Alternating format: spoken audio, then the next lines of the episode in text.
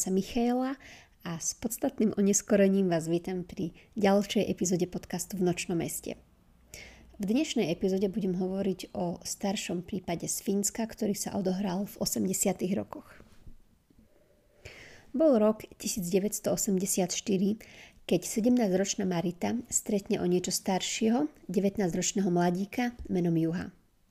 Marita bola mladé, milé, ale zároveň veľmi naivné a ľahko manipulovateľné dievča. Mala dlhšie vlasy pod plecia, takej svetlejšej hnedej farby s nadýchom do ryšava a ofinu. Juha hneď na prvý pohľad vyzeral ako drsný chlap a rebel a aj keď mal v tom čase iba 19 rokov, tak už mal vtedy za sebou bohatú kriminálnu minulosť. Ja som v tom čase samozrejme nežila, ale viem si predstaviť, že Juha bol pravdepodobne na tú dobu veľmi trendy, pretože mal dlhšie tmavé vlasy pod plecia, vlnité a vyzerali tak, že boli zámerne neupravené, pretože mali dosť veľký objem a proste mal taký nejaký štýl, ktorý pripomínal rockstar z 80 rokov. Nevedno, čo presne Maritu na Juhovi zaujalo, ale oni dlho začali tvoriť pár. Ako pár pomerne rýchlo sklzli do kolotoča, ktorý zahranial rôzne krádeže majetku, často aj krádeže drahších aut, na ktorých potom jazdili po severnom Fínsku. Pokiaľ viem, tak Marita nemala dovtedy žiadne problémy so zákonom, čiže iniciátorom týchto nápadov bol pravdepodobne Juha. Tieto krádeže a cesty na ukradnutých autách boli jedným z dôvodov, prečo ich neskôr médiá označili za Bonnie a Clyde Fínska. Pomerne dlho sa im darilo utekať pred zákonom až do roku 1987, čo bolo 3 roky od ich stretnutia. Vtedy ich dolapila polícia a obaja si museli ísť odsedieť trest vo vezení za rôzne krádeže aut, najmä v Dánsku, Švédsku a Fínsku, čiže operovali po celej Škandinávii. Marita dostala 6 mesiacov a Juha 12. Marita sa dostala von z väzenia v decembri 1987 a snažila sa začať s čistým štítom a chcela zahodiť jej kriminálnu minulosť. Jej rodina si veľmi želala, aby sa opäť dostala na správne chodníčky a z začiatku sa jej to naozaj darilo. Tak isto dostala aj pomocnú ruku od štátnych úradníkov vo Fínsku, ktorí jej pomohli s ubytovaním v Helsinkách. Marita dostala prácu a začala pracovať e, v reštaurácii.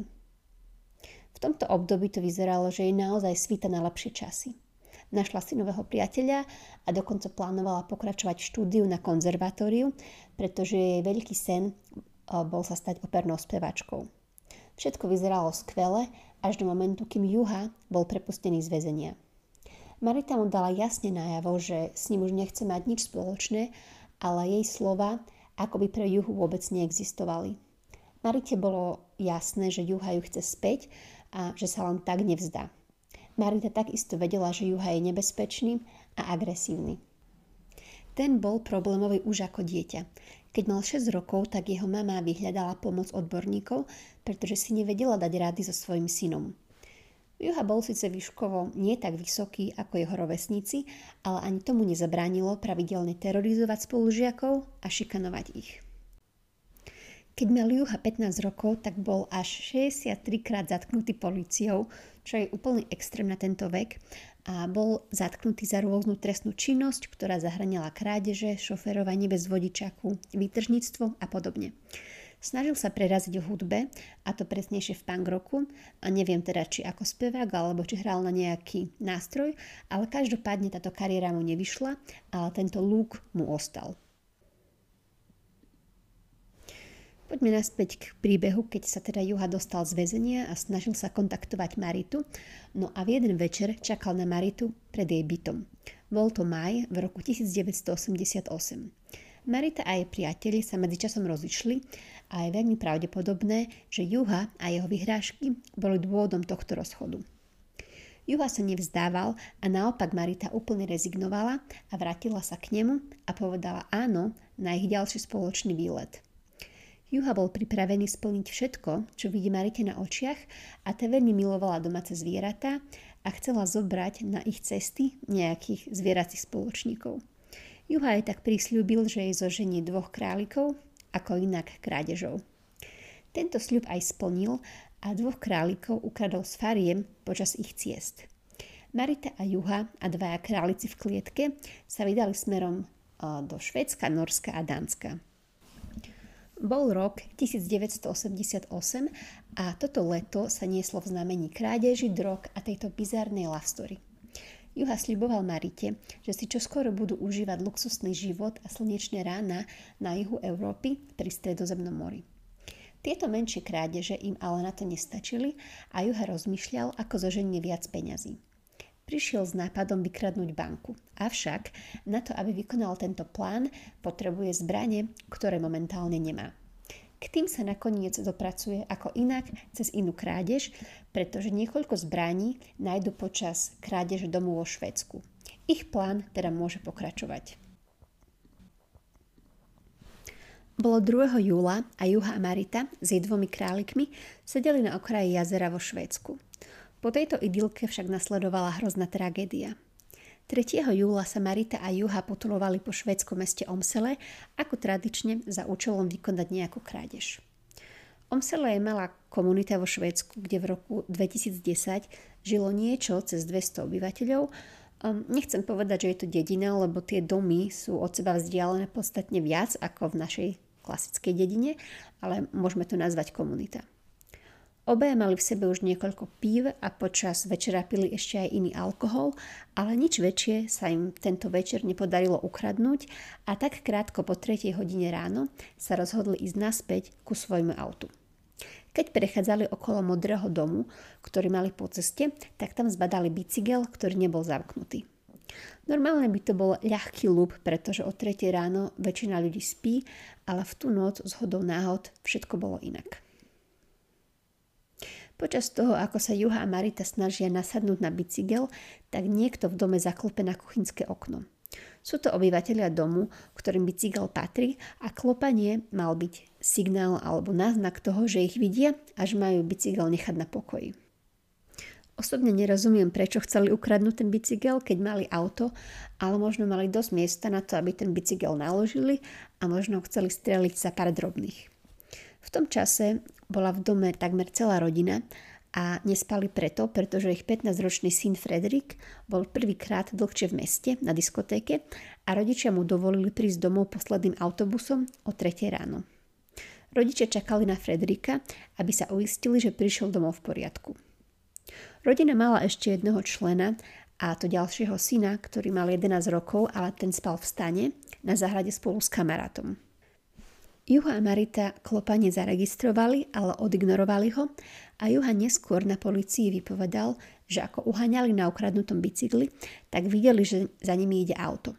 Fredrikov otec Stan bol vojak a neplánoval zlodejov nechať len tak uísť s bicyklom, ktorý zobrali priamo pred ich očami.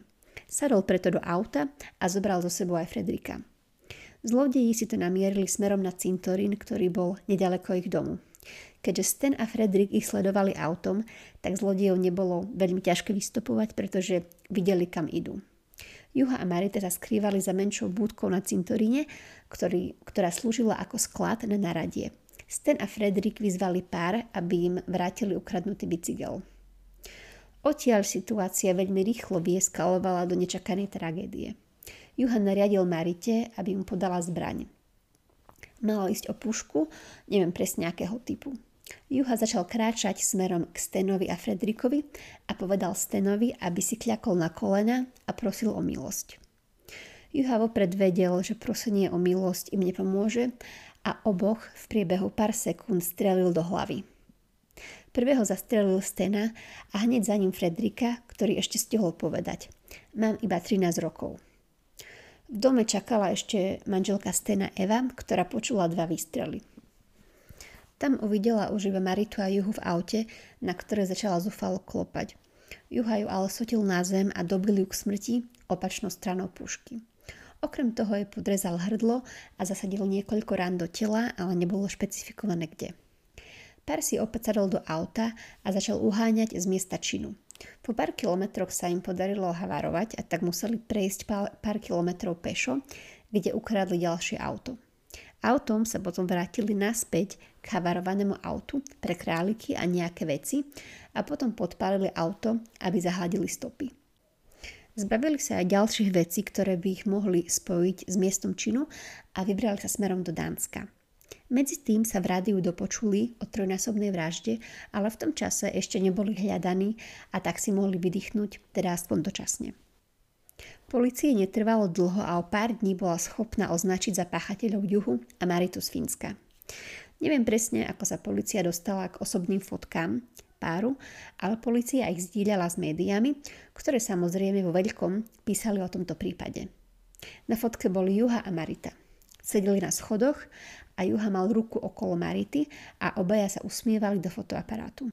Ako som už spomenula, tak mladý pár ukradol niekoľko aut počas svojich ciest po Škandinávii a na základe dôkazov nájdených v autách policia vedela, že cestujú s králikmi, pretože v autách boli nájdené výkaly a zvyšky jedla pre králikov.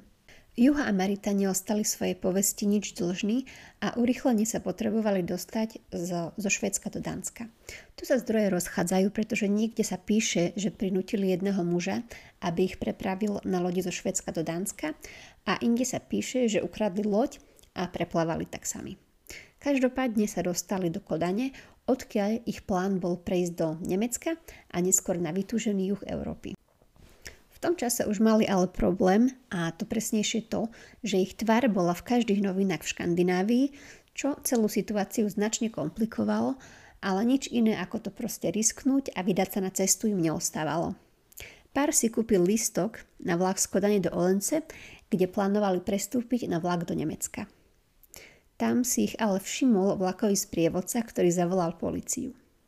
Juha a Marita boli zadržaní, keď vlak zastavil v Olence a zadržanie prebehlo hladko. Juha a Marita sa nesnažili utiecť ani niečo podobné, pretože v podstate nebolo kam. Boli zadržaní presne týždeň od trojnásobnej vraždy. 12. júla, teda dva dní po zatknutí, boli Steen, Eva a Fredrik pochovaní. Tento brutálny čin šokoval malú a pokojnú komunitu vo Švédsku. Súdny proces začal v septembri 1988. Ešte spomeniem, že počas vypočúvania Marita tvrdila, že Juha bol ten, ktorý vystrelil zo zbrane a zavraždil Stena a Fredrika, ale Juha tvrdil, že to bola Marita. Súd sa nakoniec priklonil k verzii, ktorú povedala Marita. Juha dostal do životie a Marita dva roky. Trest si mali odpíkať vo Fínsku. Po odsedení trestu Marita viedla úplne normálny život a nikdy sa nevrátila na staré chodničky.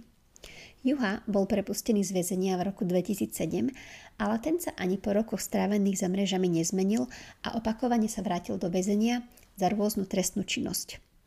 Ešte by som spomenula, že z väzenia sa mu podarilo viackrát utiecť, ale stále ho chytili a vrátili ho naspäť do väzenia. Počas toho, ako bol vo väzení, tak si zmenil meno a čo je zaujímavé, že sa sedemkrát oženil. V roku 2015 sa opäť dostal na slobodu a žil slobodne až do februára 2023, kedy vo veku 57 rokov zomrel. Dnešnú epizódu som pripravila na základe článkov v danských novinách eh, Extrabladet a DK a zo švedskej stránky Alas SI. To bolo na dnes odo mňa všetko. Majte sa pekne a majte pekný týždeň. Čaute.